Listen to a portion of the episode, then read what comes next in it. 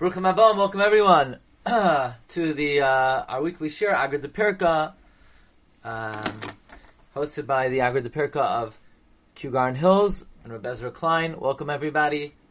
Um, this year you could be heard afterwards on torahanytime.com on podcast, and uh, we want to remind the Olam Bezus Hashem today at 5:30 we continue our shir on the Igaras Hagra Monday, Tuesday, and Wednesday. Thursday at 2.30 we have a shir on the Malachis of Shabbos with Shimru. Uh, all the shirim, as we mentioned, are now on podcast. They could be heard on Shas Illuminated as well. And Be'ezus Hashem, this coming Thursday night will be a uh, monthly shir that is available exclusively on Shas Illuminated.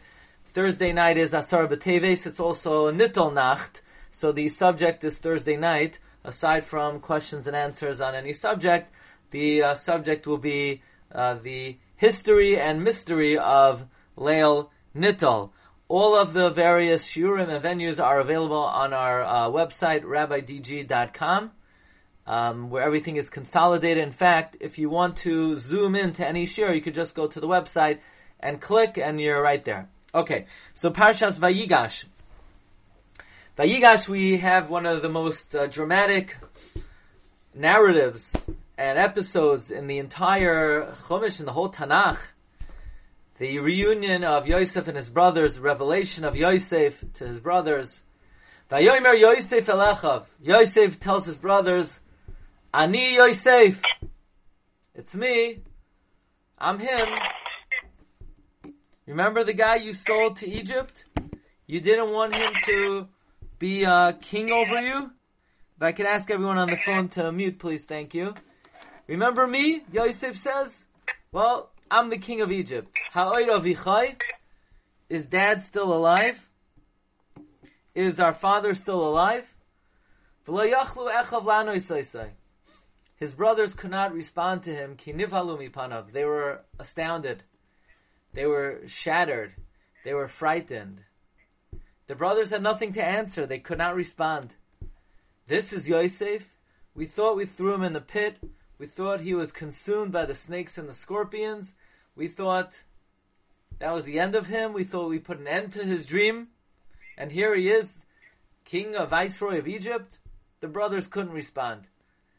And there is a very well-known medrash that when Yosef cried, the famous comments of Abba Koyin Bardula Amar, Oy lanu miyoim adin, oy lanu miyoim atoichecha, woe to us from the day of judgment. Woe to us from the day of rebuke.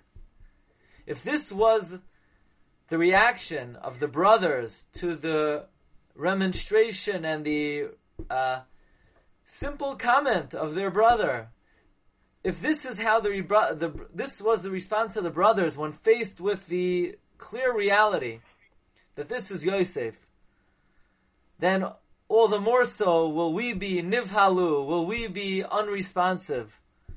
On the Yom Adin, when God will reprimand us, says the Medrash, Yosef ketanon shel Yosef was the youngest of all the shvatim. They could not stand up to his rebuke. They were older than him.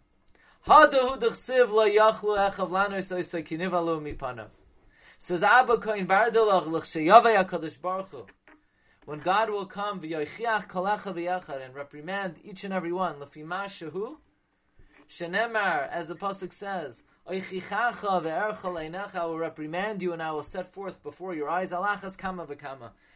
If the brothers cannot respond to Yosef, then what will be with us when God will say to us, No, what do you do with the life that I gave you? But it's interesting. What exactly was the great rebuke that Yosef gave the brothers? Did he in fact rebuke them? He just presented them with the reality. The reality was that uh, Am Yosef ha'oid He didn't reprimand them. He didn't rebuke them. What exactly was the big rebuke of Yosef Hatzadik? So in the Shal was Binyan Shloima, Rav Shloima Akoyin Mivilna, he brings down from his brother, I believe Rav Tzalel HaKoyin Mivilna, who explained the meaning of the Medrash. What does the Medrash mean? Woe to us on the day of, of judgment. Woe to us on the day of rebuke. And he cites the Gemara that the Gemara tells us in Masech Nazir and Daf Chav Gimel. The Gemara tells us about a, a nice gentleman who had in mind to eat McDonald's. He always wanted to eat McDonald's, and uh, he finally he ordered McDonald's, and he took a bite out of the hamburger, and he looked at the label, and uh, Uber Uber Eats made a mistake. Instead of bringing to him from uh, McDonald's, they brought brought to him from Kosher Delight, Olav Shalom, right? And it turned out that he didn't eat a chazer treif. He ate uh, the uh, the double burger from uh, from Kosher Delight. So he didn't do anything wrong. And yet the Gemara tells us that someone who's niskavin lechol basar chazir va'olah biyadoi basar tleh, nevertheless needs a kapara, needs uh, atonement.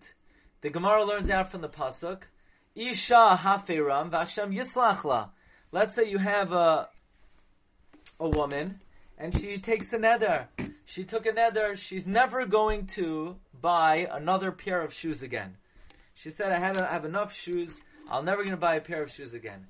And then a few minutes later, she develops an irresistible urge to buy another pair of shoes. Lo and behold, the husband knows uh, the husband knows uh, his wife very well. And after he hears his wife make another, she's not going to buy another pair of shoes. He is made for her nether.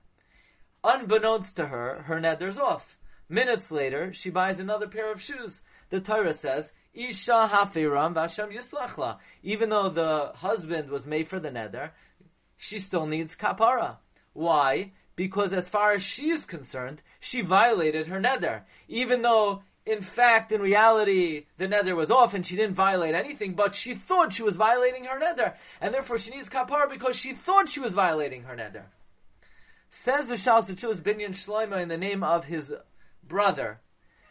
This is analogous to the case of the brothers of Yosef. Because even though the brothers of Yosef, in reality, they didn't do anything wrong, nothing happened, there was no uh, no harm done. Think about what they did. All they did was they promoted their brother to be the viceroy of Egypt. Yosef is second command in, in the world. He's basically running the world's economy. The, he's controlling uh, the entire uh, civilized uh, world. So, and the brothers did that to him. So great, they did him a very big favor. So what was wrong with what the brothers did? Oh, what was wrong with what they what they did? Yosef tells them next week. Viatem chashavtem alai ra'a Eloikim chashava l'toiva l'man asois kayem azalacha Yosef Rav. Yosef says, you thought to do bad to me. You wanted to harm me. You wanted me to get eaten and bitten by the snakes and scorpions. You wanted me to be carried off to a foreign land and to wallow in some dungeon somewhere. That's what your intention was. But God had other intentions and he, he turned it around.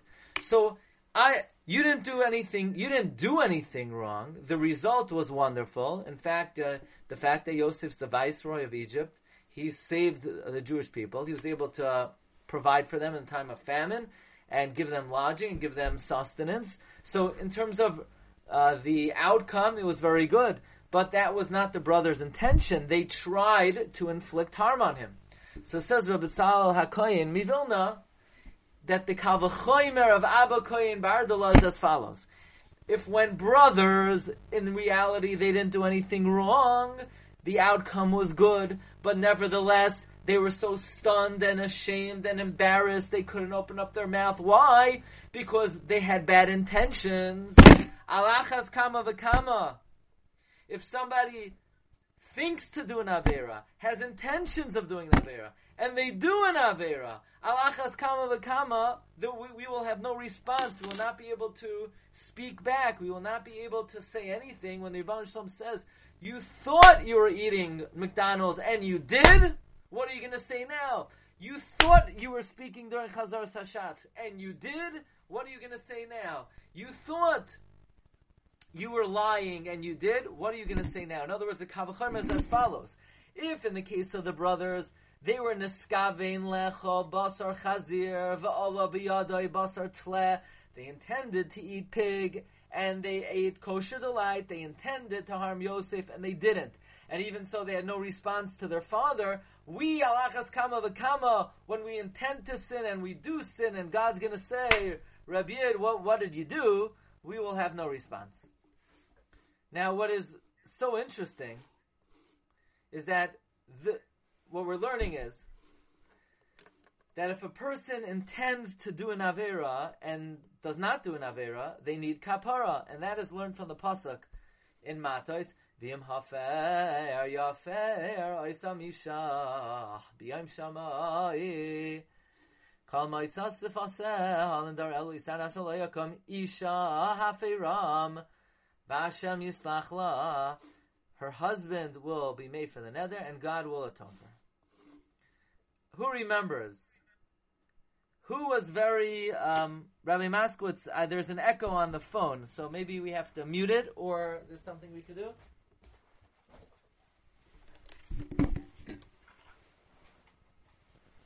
Who remembers that when they got up, somebody when they got up to this pasuk would be very emotional and would cry. Hello, could you hear me? Okay. Yes. Uh, Rabbi Akiva, I think. Rabbi Akiva. No, no, not on the on the phone. The phone is uh, audible. Yeah, I took care of it. Okay. Just make sure. So the Gemara tells us in Masechta Nazir, Tanur Abana, number six, Isha Hafiram Hashem Yisachla. We're talking about a woman who her husband was made for her nether and she didn't know, and she needs kapara. Says the Gemara, Shahaya Magia Rabbi Akiva Itzel Pasuk Haya Boicha. When the great Rabbi Akiva got to this pasuk, he would cry. Why? He would say as follows: Uma mishenes gavein lalois biyadei basar chazir va'ala biyadei basar tle ton kapara. If somebody who had in mind to eat kosher meat and ate treif meat needs atonement, hamiskavein lalois biyadei basar chazir, someone who intends to eat treif, and he eats treif, alachas kama v'kama. And the question is, why Dafka Rabbi Akiva? Why was it Rabbi Akiva was the one who always cried when he got to this pasuk? Why not Rav Tarfa and why not Rav Shimon Gamliel? Why not uh, Rabbi Yeshua? Why not Rabbi Elazar ben Azariah? Says the holy Rabbi Yosef Engel. He brings from the Sefer Beishmol Achron al Atar Pashas Pinchas in the name of the Nezer HaKodesh. You know why Rabbi Akiva would cry? Because the Zohar HaKodesh and the Ari teach that the Asara Haruge Malchus were a Gilgal of the ten Shvatim that Yosef, that sold Yosef. And Yosef told them, Atem chashavtem olai l'ra Elokim chashav l'toiva. Yosef said, you had bad intentions, but God turned it around. Yosef deemed the act of his brothers, niskavein lechol, basar chazir v'ala b'yadei basar tleh. Now, of all the Asara Haruge Malchus, who faced the most painful and torturous death? Rabbi Akiva. They raked his flesh with iron combs. Why Rabbi Akiva? Well, the Zohar and Ari teach Rabbi Akiva was a Gilgal of Shimon, the main perpetrator of the Mechiras Yosef. And therefore Rabbi Akiva bared the brunt of the Mechiras Yosef. And therefore, Rabbi, and what is Mechiras Yosef? It is reckoned as, Yosef says, Atem chashavtem alay l'ra, Elokim chashav l'toiva. Mechiras Yosef is, Mishin eskavin lecha basar chazir va'ola b'yadei basar tla. So if Mechiras Yosef is a scenario of someone who intends to sin and doesn't, who would certainly be so pained reading that there is severe repercussions and punishment for Allah biyadai basar um, for chashva lecha basar chazir miskavin lalos biyadai basar chazir va'Allah biyadai basar tleh none other than Rabbi Akiva because Rabbi Akiva the Gilgal of Shimon was most responsible for Mechiras Yosef. So that's an amazing pshat quoted by Rabbi Yosef Engel of why Rabbi Akiva was so taken and so pained, and this pasuk was something that uh, really uh, resonated and pained Rabbi Akiva more than any of the other Tanoim.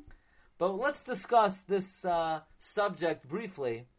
The idea that one needs kapara not only for doing an avera, but one needs kapara for thinking they're doing an avera, even if in fact they did not. The Gemara tells us the story in Masech Kedushin Aflamed Beis.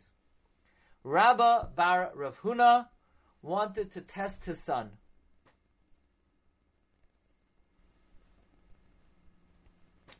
Rav Huna, excuse me, wanted to test his son Rabba. So Rav Huna took Rabba's silk garment and he ripped it in front of him. So Rav Huna took Rabba, uh, his son's favorite suit or jersey, and he said, Zeh! He just tore it in front of him. He wanted to see, will he get angry, will he not get angry? Says Gemara, but how is he allowed to do that? Maybe he'll get angry, and the father will be causing his son to get angry, and he'll be over lifnei iver So the Gemara says, no, he's not going to be over lifnei iver, because if his sons get angry, if his son gets angry, Rav Huna will be moichel him. So his son will not have done an avera. Gemara asks, I, but he's, uh, the son will have violated Baal Tashchis? No, he's to rip it on the hem and he could sew it back together. So the Gemara, so Tosis asks, wait a second. Tosis asks, if it's very nice that Rav Huna will not be over l'fnei iver le'sitei because Rabba will not have have done an avera for getting angry because Rabba was meichel him. Because, excuse me, Rav Huna was meichel him. The father was meichel him. But Rabba the son doesn't know that his father was meichel him. So even though if he insults his father, he will not have been doing an avera because his father was meichel him, but he doesn't know his father was meichel him. So this is analogous to Niskavein Lechal Basar Chazir Va'ala Biyadoi Basar Tle. You intend to do an Avera, and in fact, you didn't do an Avera. So here the son, now this is amazing. The son intended to get angry. But it will not have been sinful for him to get angry because his father was meichel him. So in that case, the question is, is that a problem? And Toisus is Machadesh. That if the son does not know the father was meichel him, the son will not, will have done a crime for getting angry. And Toisus is therefore forced to say, the father told the son, kid, if you get angry, I will be meichel you. So this way, the, the son is not not only is he not doing an Avera, he's not doing something that he thinks is an Avera. Now, we see an even added Chiddush. Because Toysis's question is, not how could the son get angry? How is the father allowed to cause the son to get angry? What do you mean? The father is meichel him. Yeah, but the father is causing the son to do something that the son thinks is wrong. So Tosis is saying an even bigger chiddush. You're not only you're not allowed to cause someone to do an avera, which is lifnei iver lesita michshal. You're not allowed to cause somebody to do something that they think is an avera, even though in reality it's not an avera. I know you're you're wondering uh, how come the rabbi didn't mention Rav Meir yet. Okay, so um, I know that was uh, on your mind. So there, there's an interesting Gemara that I was saying over at the table on Shabbos that maybe that was my mistake, but the Gemara says that uh, Rav Meir ran away because either because they were trying to kill him for uh, freeing his sister-in-law, or because he was embarrassed that his wife committed suicide. Yeah, that's right. This is not in the Sefer. You know, the Sefer is for a general audience, but the Gemara tells us in Avodah that Rav Meir's wife committed suicide. Why did she commit suicide? Because Rav Meir gave a shir, Noshim Daitan Kalais. And uh, what that means, I'm not going to explain right now. And Rev uh, Bruria did not like that. Bruria said, "What are you talking about? I'm a, I'm a very I'm not Daiti Kala." So Rav Meir's student wanted to prove that Noshim Daitan Kala, so he tried to convince Bruria to be mizana with him. So there's a question. even though he wasn't going to do it, but how can you, you can't cause somebody to do, not only can't you cause someone to do an Aver, you can't cause someone to do something that they think is wrong. So Tosis Kashas, how could Rav Huna try to elicit Rabbah to get angry, even though Rav Huna is meichel Rabbah, but Rabbah doesn't know that, and Tosis is forced to say he told Rabbah. And based on this Tosis, there are uh, a number of uh, very interesting chidushim in the chuvas of Rav Shlomo Zalman Auerbach. In the Mincha Shlomo, Simon Lamed Hey, he talks about the following case. A woman whose husband is in the city is not over yichud if she goes into seclusion with a man. However, what if the husband is in the city, but the woman made a mistake and the woman thinks he left the city? Can Ruvain go into seclusion with Sprinza when Ruvain knows that Sprinza's husband is in the city and therefore maybe as far as he's concerned, it's not yichud. But as far as she thinks the scenario is, it is yichud. You got the case? Sprinza's husband is uh, next door. So Sprinza is allowed to go into yichud. The only thing is, Sprinza doesn't know her husband's next door. She thinks her husband is in uh, Dubai. And so as far as she's concerned, she's not allowed to go into yichud. Can Ruvain go into Yichud with Sprinza. So first Rav Shlomo Zalman says that regarding Ruvain, he can't go into Yichud with her because just because she might be afraid of her husband, he is not afraid of her husband, and the heter of uh, the heter does not work if she doesn't know about it because it doesn't work for him because there's no heter of bailo ima only regarding her, not legabe him, and, and she doesn't know about it. But then Rav Shlomo says a bigger chiddush.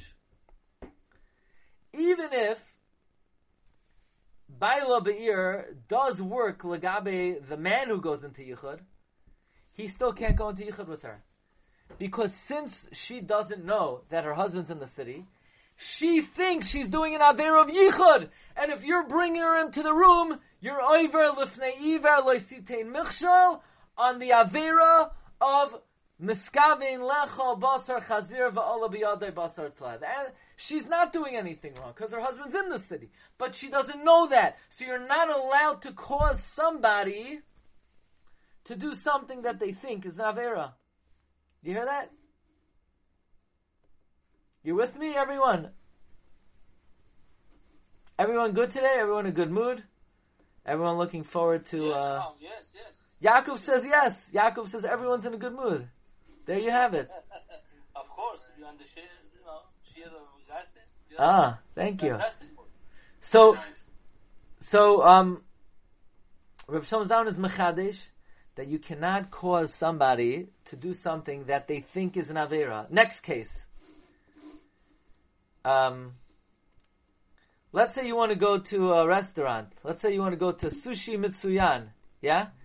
And no, I, I don't want to pick a name. Let's pick a name. We're going to call it uh, Sushi Delight because nobody used that name yet. And if you want to use that name, I just I just patented it now, so you're gonna have to get uh, you know I have the copyright on that name.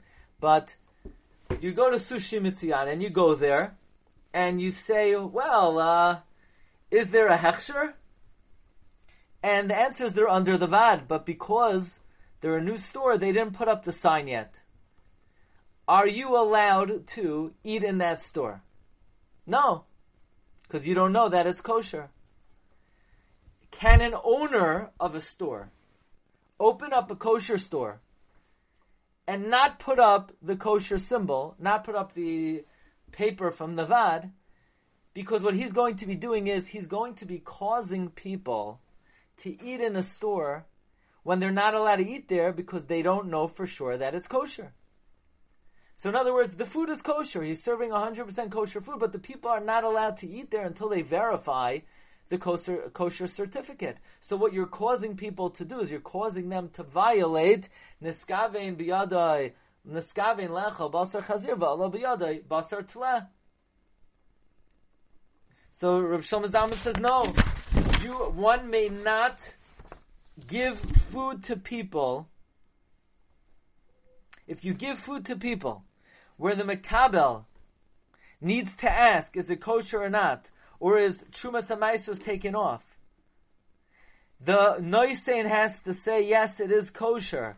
Because if he just gives it to them and they're going to eat it, and they were not allowed to just rely on you that it's good. They needed to do their due diligence. If you're going to cause them to eat it without them finding out about the kosherness of the food, you're violating l'fneivar loisitein michshal on the isser of niskavein biyadei lechal, niskavein lechal basar chazir va'ala biyadei basar tleh.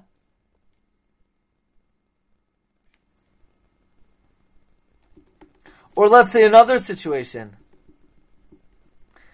A man comes into a room with a woman, and the woman knows there's a back door, so it's not yichud, but the man doesn't know the woman is over an Isser Drabanan of being Nisyachid with him, even though it's in reality not Yichud, because he doesn't know it's not Yichud.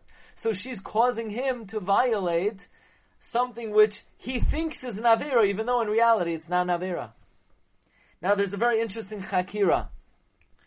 This Avira of causing someone to do something that they think is wrong, in reality it's not wrong, what Avira is it? For example,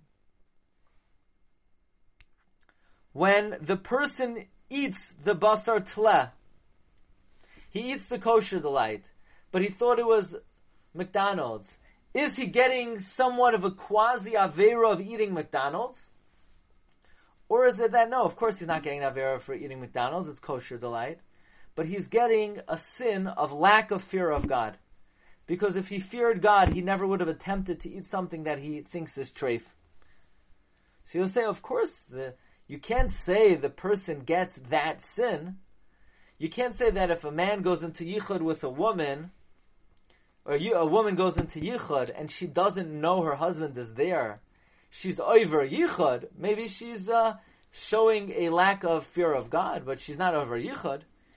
But the Maharit al Ghazi, it's quoted in the uh, Biurim Viyunim of Rav Binyamin Luban, Shlita, the Rosh Hashiva of Yeshiva Toras Chaim in uh, Miami. He brings the Maharit al Ghazi, who says, What about the following scenario? A woman was Mazana. A woman who was married was Mazana. Or at least that's what she thought. She thought she was Mazana. Turned out her husband was dead. So she was Mazana December 21st, and uh, lo and behold, she she didn't wake up her husband a few days before. She figured he overslept a few days, and turned out uh, he he's been dead since uh, since last Thursday night. So, okay, fine, very nice. Actually, it's not so nice, but uh, but she wasn't mazana. We know that Allah is if a woman was mazana, she's usher to the boyal. But this woman is not wasn't mazana because her husband was dead. Maharit al Ghazi says she's still usher to the boyal. Because since she thought she was doing an avera, the Isser Boyal applies whether you do an Avera or even if you think you're doing an Avera. So that seems to indicate that the Isser of Basar chazir basar ta is not just a lack of fear of God. You get the isra of eating basar chazir. You get the isra of znos. So now we come to the main subject of today's share. And that is the mysterious comments of the Ohr HaChaim HaKadosh and Parshas Vayechi. Where Yosef says to his brothers, Atem chashavtam alay ra, Elokim chashava l'toiva. You thought you were doing something bad. God considered it good. Okay. We already saw from Rav Batala Koin Mivilna that the brothers had no response because They they they did an avera. They tried to harm Yosef, and nothing and uh, nothing bad happened. But still, they had no response for their intention. But the Ohr HaChaim Hakadosh says that Yosef is telling the brothers, "Elokim chashav l'toiva." V'harei doime. You know what this is similar to? This is similar to L'miskavin lahashkas chaver kois maves. You had in mind to poison your friend. You poured him a cup of, uh, I don't know, arsenic, um, gasoline, Coca Cola, any of those three uh, poisonous substances. Veshkeo koisyaina. It turned out it was delicious. It was wine. Says Ohr HaChaim, Sheinim is klum. You're not chayiv anything. You have no responsibilities. Vare heim pturim. Gamadin Even from the account of heaven, even in the eyes of God, you are pater v'yashar. You are clean. You have a clean slate. You did nothing wrong. You are not accountable, not to Bnei Adam and not l'shamayim. And these words of Ohr HaChaim HaKadosh are half hafla v'fela, where Yosef is saying, you just had bad intentions against me. You're not responsible for bad intentions. Like someone who tries to poison their friend and, and in reality was pouring them a cup of delicious wine, who's their pater midine shamayim. What in the world is Ohr HaChaim HaKadosh talking about? that if you pour poison to your, if you think you're pouring poison to your friend, and you in reality poured wine, your pater, we just got through saying a whole shear about that not only is there a sin for committing a sin, but even if you intend to sin, that alone is sinful. That needs kapar. What happened to Isha Hafeiram Hashem Yislachla? The woman thought she was violating an eder, and she needs kapara because she needs kapara because she thought what she was doing an avera, even though her husband uh, was made for it. What happened to the woman who's viol- you're causing to violate yichud because she doesn't know her husband is in town? What about the person who you're now to give food to who doesn't know that there's a good hechsher? What about the son who doesn't know that you were Meichelim? You can't get him angry. So what's Yosef telling the brothers? Eh, it doesn't matter that you intended to harm me. But we know the halacha is that if you try to, if you try to harm somebody, if you try to do an avera, and in reality it's not avera, you still need kapara. What's Ohr HaChaim HaKadosh saying? It's analogous to somebody who tries to poison their friend and in reality gave them wine. That person is pater. Wouldn't we say that person is chayiv because Isha Hafeiram Vashem Yislachla. Everyone and their third cousin asked this question on the Ohr HaChaim HaKadosh. What exactly is Yosef assaging the brothers? Don't worry, you just had bad intentions. Bad intentions are very serious. You're not even allowed to cause someone else to have bad intentions, let alone have bad intentions yourself. And in the footnote on the Ohr HaChaim HaKadosh, it's written Vaharbe Diyoy Nishbach Liyashev Divrei Rabbeinu. Much ink has been spilled to try to answer the words of the holy Ohr HaChaim HaKadosh. Rabbi, but in this case with Yosef, doesn't he actually say to the brothers that, you know, you did, you had your intentions, but you, we knew that Hashem sent me down here for a purpose and in the end result. So it doesn't matter about their intentions because Hashem was the one that set all this up so that Yosef could help out Bnei Israel. In the end, it was Hashem, Yad Hashem did this, and he acknowledges this. Okay, still, but uh, the brothers still are accountable for their evil thoughts. I mean, we learned that if someone has bad thoughts, even though Hashem frustrates the result, you're still accountable for not only your bad actions, but your bad plans.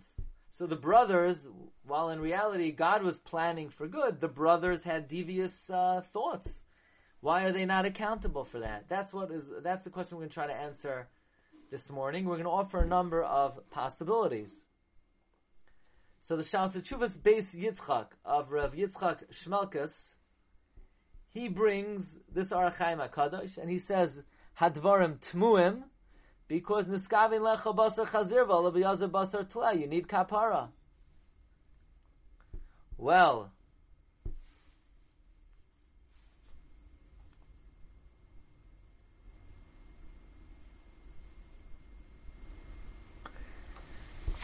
Says the Shalshashos Beis Yitzchak, there's a very big difference between someone who intended to eat McDonald's and ate kosher delight, and the brothers who tried to kill Yosef and sold him to Mitzrayim.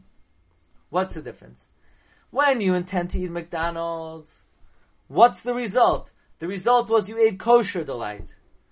As delicious as kosher delight is, and as well priced as it was, there is no mitzvah in the Torah to eat kosher delight.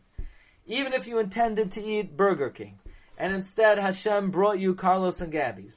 Nevertheless, there is no mitzvah in the Torah to eat Carlos and Gabby's. So therefore, since the result was discretionary and the intention was evil, you need kapara for your bad thoughts. But in the case of the brothers, their intention was devious, but the result was not discretionary, the result was positive. So since the result was positive, then they're not, that sort of cancels out the devious intention. Meaning when the result is, is neutral, you wanted to eat pig and instead you ate a kosher burger. There's no mitzvah in the Torah to eat a kosher burger. So all we're left with is intentions. The intentions were evil and therefore you're accountable. But if the result was positive, namely in this case, the result was that Yosef was sold down and became the viceroy of Egypt, and he's controlling the world economy, is protecting the Jewish people. So then that, in other words, uh, the means, the ends justify the means. The, the ends justify the means. Since the result was good, you're right, you shouldn't have had bad intentions, but you were sort of saved by, saved by the bell, saved by the viceroy. And says the Beis Yitzchak, according to this, this would explain the following very question, uh, very difficult psak of the Lavush. Now, I tell you the truth, I'm afraid to say the Lavush publicly. Um, all right, fine, I'll say it. The, this is quite a uh, provocative case. Here you have a guy. He, he wants to uh, he wants to have an extramarital relation. Now the wife gets wind of it. So the wife says she has a great idea. She'll dress up as a Zaina, make him think that he's being Mizana. He'll get it off his, you know, get it out of his system, and then everything will be fine. Is she allowed to do that? You'd say, how could she do that? She's causing him to do something that he thinks is an Avera. Isha haferam v'Hashem yislachla. Says Lavush, it's permitted. Why? Because when you think you're doing eating McDonald's, at the end of the day, okay, you ate uh, a kosher burger. There's no mitzvah to eat a kosher burger, but there is a mitzvah to live with your wife. So even though he thinks that he's living with, um, he thinks he's living with an Ashes Ish, but at the end of the day, he's doing a mitzvah. He's living with his wife. So the Lavush Paskins, it's mutter. And the Beis Yitzchak says the logic of that is that if the ends are a mitzvah, then it justifies the means.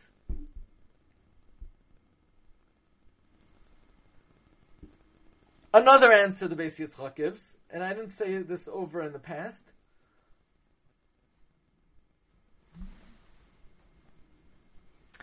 Bein Adam we know Yom Kippur is not mechaper. But what if I'm not violating Bein Adam I just plan to violate Ben Adam Mechaveroi, then Yom Kippur is Mechaper. Yom Kippur is Mechaper on an Avera you plan to do to your friend. So what Yosef is telling to the brothers is, look, you didn't do anything bad to me. You plan to do anything, something bad to me? Not a problem. Yom Kippur will take care of that. That's what Yosef meant, your pater bidine shamayim. Third approach. The Pardes Yosef and Parshas Vayechi. Do you know when your person is accountable for having bad intentions? That's if they were planning to eat a cheeseburger and it turned out to be kosher delight. But what if, in their minds, even though what they were doing God would consider an Avera, but in their minds what they're doing is not an Avera. For example, what? The brothers. Did the brothers really think that they were trying to kill Yosef? In cold-blooded murder? And they were, they were trying to kill him? The brothers didn't think and plan to do what they thought was an Avera. In their mind, they were doing a mitzvah. They paskin that Yosef was chayiv misa. And when they sold him, they paskin that he was uh, liable to be sold as a slave. And according to the Ohr HaChaim HaKadosh in Parshas Vayeshev, the brothers considered that they were an Eid Echad or an Eid Zoimim because they tried, he tried to get them in trouble. And the, as the Sforno explains, that they held he was liable to Misab, that he was trying to kill them because either he wanted their father to curse them and they would die or they would be punished. And in their mind, they weren't eat, they, in their mind they weren't eating a cheeseburger. In their mind, they were they were eating kosher delight. You're right. They thought they were doing something that God would consider a sin, but it's not something they thought that they. It's not something they weren't trying to do something that they thought was a sin. So Yosef tells the brothers like this. The result was good. The intention, your intention was bad, but in your mind you thought you were doing something good. I, the Ohr HaChaim HaKadosh's analogy is, this is analogous to someone who tries to poison their friend, and he turns out he gave them wine to drink. So isn't that talking about a guy who in his mind he was doing something wrong. The Ohr HaChaim HaKadosh says no. The, the Yosef says what the Ohr HaChaim HaKadosh means is that we're talking about someone who came to a halachic conclusion that his friend is liable to the death penalty and was trying to poison him in order to administer capital punishment. Now, that's a little bit doichik in the Ohr HaChaim HaKadosh. Is that what the Ohr HaChaim HaKadosh means that this is similar to someone who tries to poison their friend. He's talking about someone who paskined in Bezdin that his friend is chayiv the death penalty. I don't think Bezdin usually uh, kills people by poisoning them. The simple pshan Ohr HaChaim HaKadosh is that if somebody plans on poisoning their friend, and they turned out to have given them wine, they're not liable to punishment again, which is uh, questionable because, uh, as we learned, if someone plans to do something wrong, even if it turned out to be good, they need kapara. So we're going to uh, explore two more options.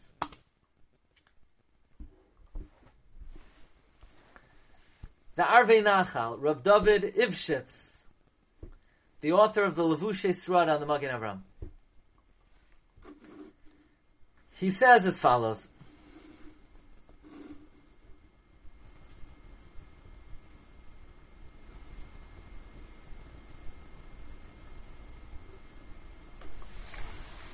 Let's say somebody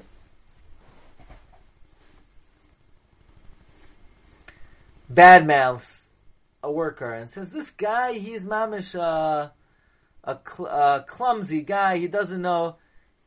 He, doesn't know his right hand from his left hand. He wants the boss to fire the guy. And the boss says, oh, the guy's a lefty? Oh, I, I, I happen to need a lefty. I was looking for a southpaw for my uh, baseball team. Oh, thanks for letting me know and the boss promotes him to a great position because he's a lefty. So even though the uh, the guy in between tried to harm the guy, but nevertheless, at the end of the day, he caused something good. The, the Arvei Nachal says that when is a person liable for bad intentions? That's Bein Adam Lamakim. Bein Adam Lamakim, a person is liable to bad intentions because HaKadosh Baruch Hu, thoughts and deeds are equal. To God, action and thought is all the same. So if you had bad thought, then that's equivalent of, ha- of doing a bad action. But ben adam lachaveroi, your friend does not care what you're thinking because he doesn't know what you're thinking. So when it comes to ben adam lachaveroi, you're right. If you try to poison your friend and you gave him wine, you're not liable. Ah, isha hafiram Hashem yisachla. A person is liable to HaKadosh Baruch Hu for bad thoughts. That's if they had bad thoughts in trying to violate Ben Adam LaMakoim, but if it's Ben Adam LaChaveiroi, that's what Yosef tells the brothers, Hasachas Elikim Anoichi, am I in the place of God? I don't know what's doing in your heart. Your evil intentions are irrelevant, are, are, are not, are not important, are insignificant, because evil thoughts are only problematic, you're only accountable for them in the realm of Ben Adam LaMakoim, not in the realm of Ben Adam LaChaveiroi.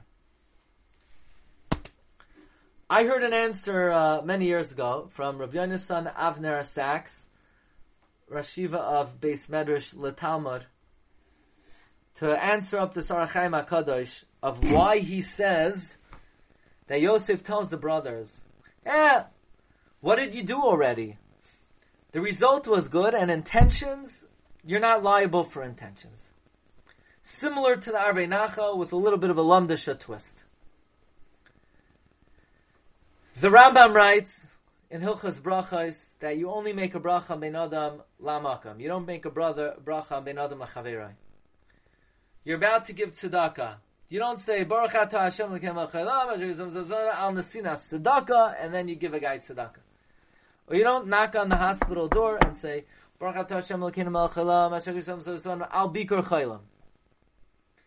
And or you invite someone to your house. He walks in your house you shove him out. You say, get out, one second. Oh, now come back in. The guy said, now you threw me into the mud. I can't, I'm not. Now, now you could come in, now that I made a bracha. You don't make a bracha ben Why not? Why don't you make a bracha ben adam So, the Rashba writes in a tshuva, that ben adam lamakom, you can make a bracha. You have a lulav, you make a bracha, you know you're going to pick it up.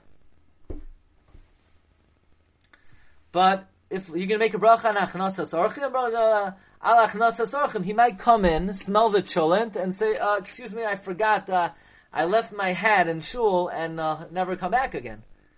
You know, or Eh, ben Adam, uh, you're going to make a bracha Ben Adam, uh, Bikur Chaylim. Bikur Chaylim, the guy looks at you and the guy kicks you out of the room. Maybe you won't be able to be Mekayim the mitzvah.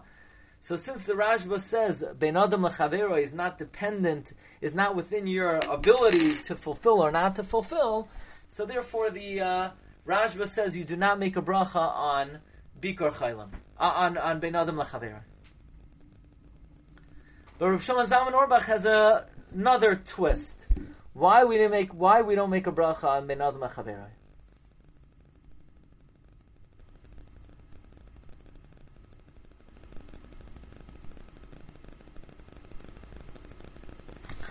Question.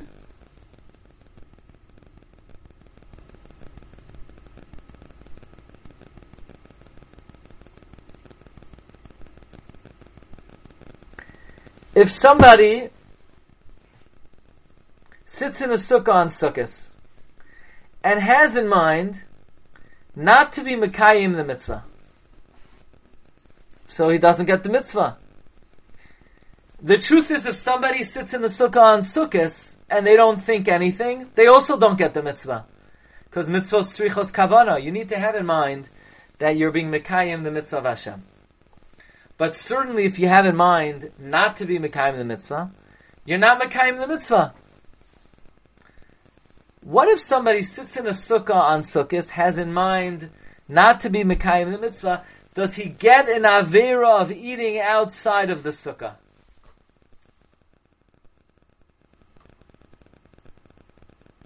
Says of Zalman, maybe he does. Maybe if someone has negative kavana, not into, not to eat in the sukkah, maybe someone, maybe it's considered as if he ate outside of the sukkah because since you don't get the mitzvah, it's you ate and you're not you're not eating in the sukkah. Or what about says Rav Shlomo Zalman? No, you can't say that because at the end of the day you're in a sukkah, so maybe you don't get schar for eating in a sukkah, but you're not going to get punished for eating outside of a sukkah. Says Rav Shlomo Zalman, you know what it's like? Let's say you lost your keys and I returned it to you, or I pay back a worker Let's say like this. We know that if somebody does a job, there's a mitzvah in the Torah to pay them back on that day. Let's say you say, I'm paying you back, but I have kavana not to be Mekayim the mitzvah. So you don't get the mitzvah. But you get an Avera of not paying the person back on that day? In other words, the guy gave you a haircut. You're mechuyev to pay him on that day.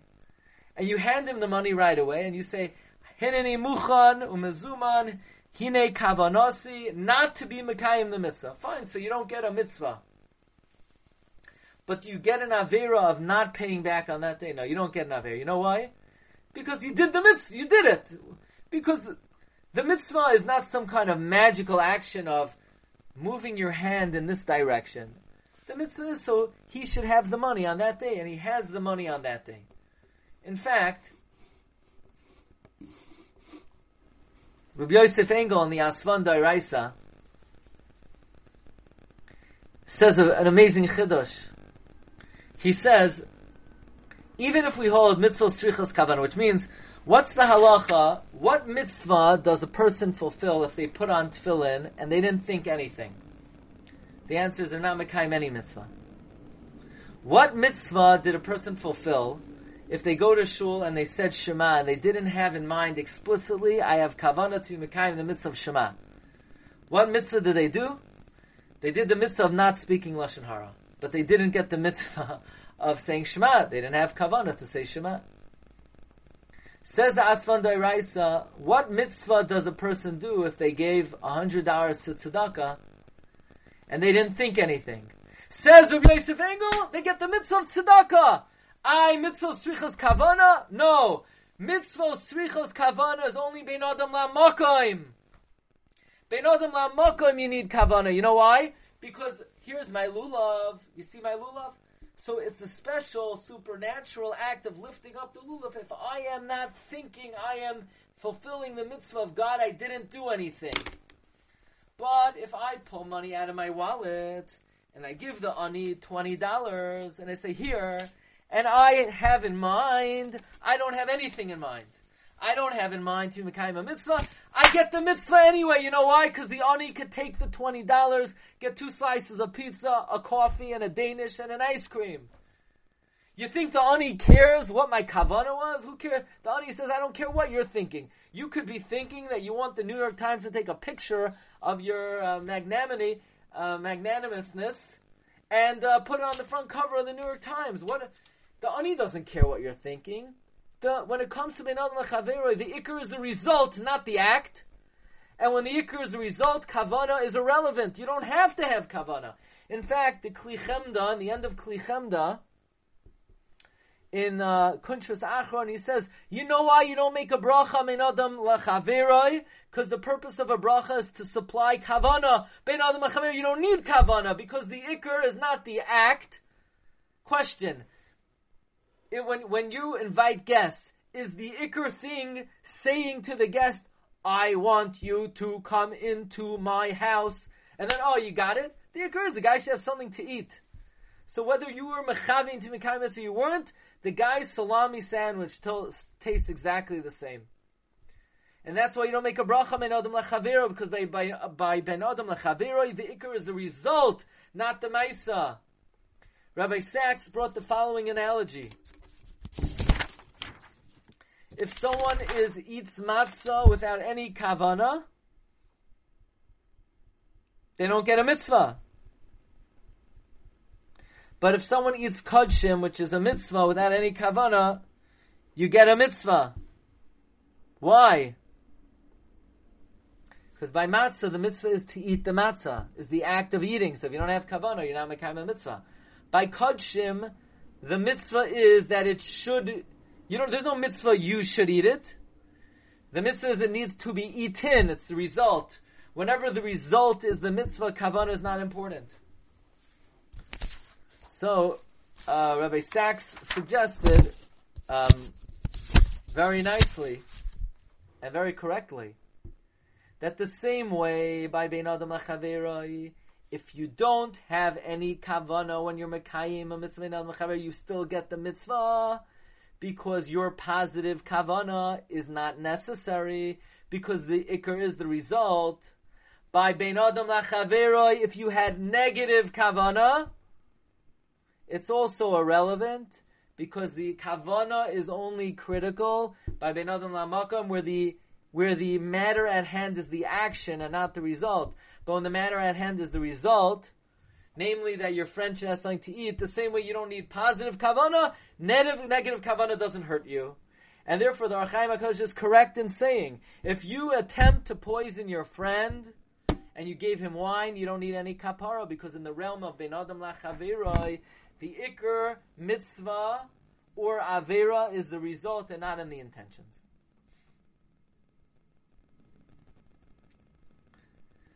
Let me tell you over um, one more chiddush that I heard from Rabbi Sacks, and then I want to tell you over um, a small addition.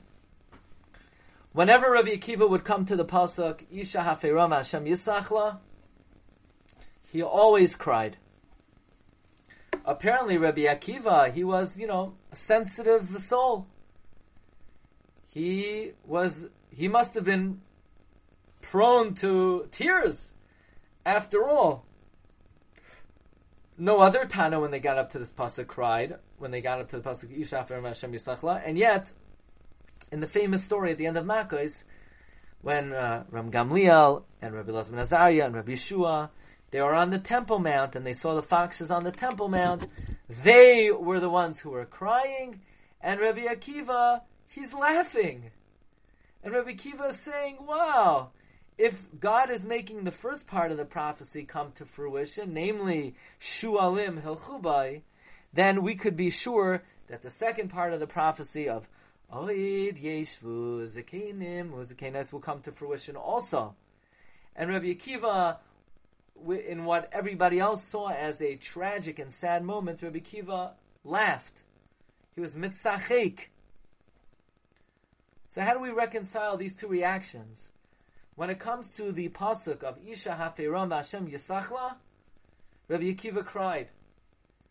And when it comes to the foxes dance, dancing on the Temple Mount, Rabbi Akiva is laughing and smiling and besimcha.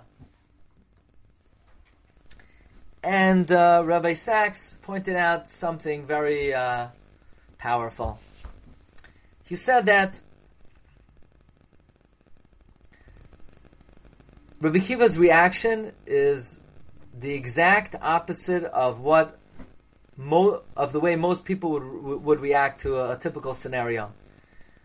When difficulties happen in this world, when times are tough, when we see apparent injustice, and we see that the hashgacha in the world is not the way we think it should be, then all of a sudden, many people, most people, mankind, they're up in arms. Why is God doing that? How could He do that?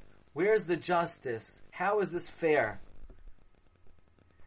When most people would see foxes on the Temple Mount, they would mourn. They would, it's a tragedy. Why is God doing this?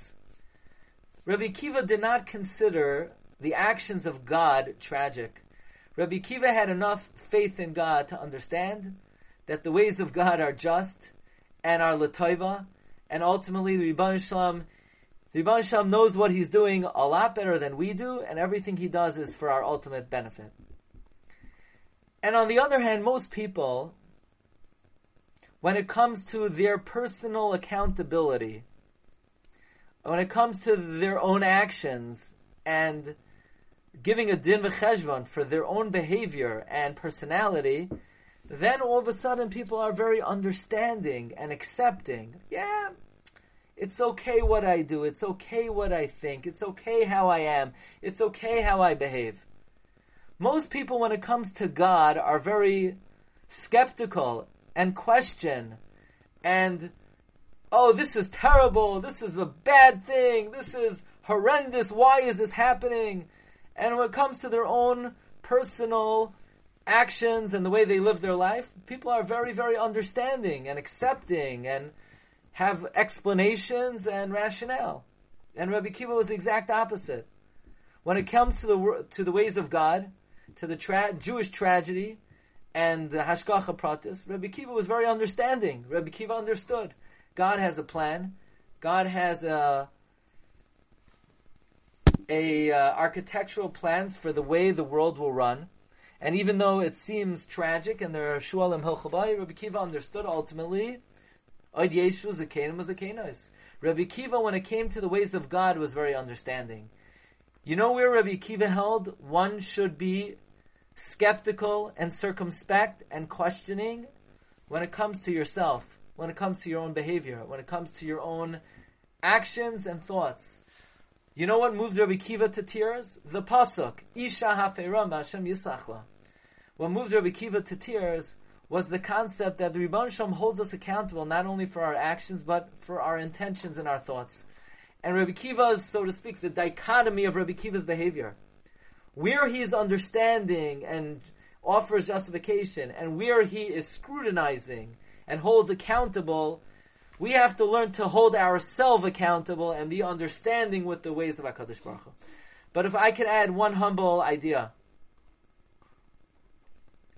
from where did Rabbi Akiva learn this great ability to look at tragedy and to look at the foxes on the Temple Mount and to look at Churban and to look at devastation and destruction and to laugh and to be besimcha and to say, okay, we understand, we're not happy that the Shualim are on the Temple Mount, but ultimately the Ribbon Hashem has a very happy and successful plan. You know where he learned it from? He learned it from Yosef Atzadik. You know why he learned it from Yosef Atzadik? Because even though we said in the beginning of the shiur that Yosef Atzadik was the Gil, that Rabbi Akiva, excuse me, Rabbi Akiva was the Gilgal of Shimon, because that is the opinion of the Zohar and the Arizal. That Rabbi Kiva was the Gilgal of Shimon, and therefore Rabbi Kiva cried, understanding that he is responsible for the Mechiras Yosef. But there's another opinion in the Mekubalim. Namely, the Shla Kadosh brings that Rabbi Akiva was the Gilgal of Yosef.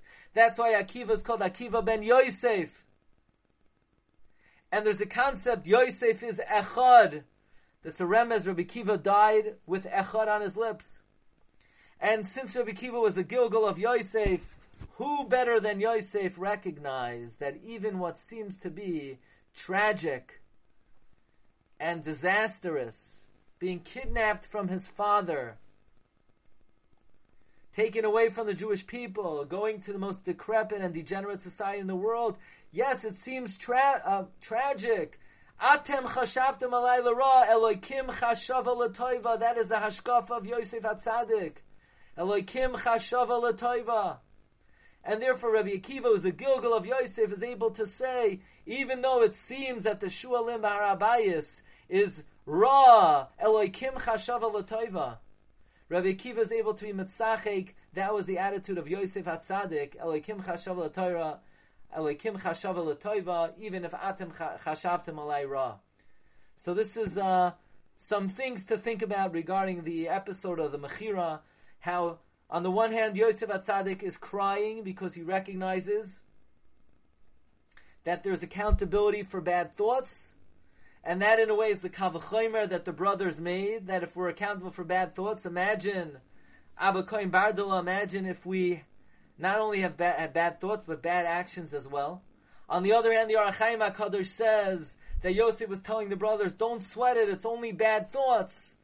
And we, we had a question, why would that be? Are, aren't, isn't a person accountable for bad thoughts? So we said either it's because they, in the end, they did something positive, or they thought they were doing a mitzvah, or bein adam lachaver, thoughts are not ma'akev. And then finally, uh, Rabbi Akiva, who's able to see the good in everything, perhaps this was something that he gleaned from the attitude of Yosef Atzadik.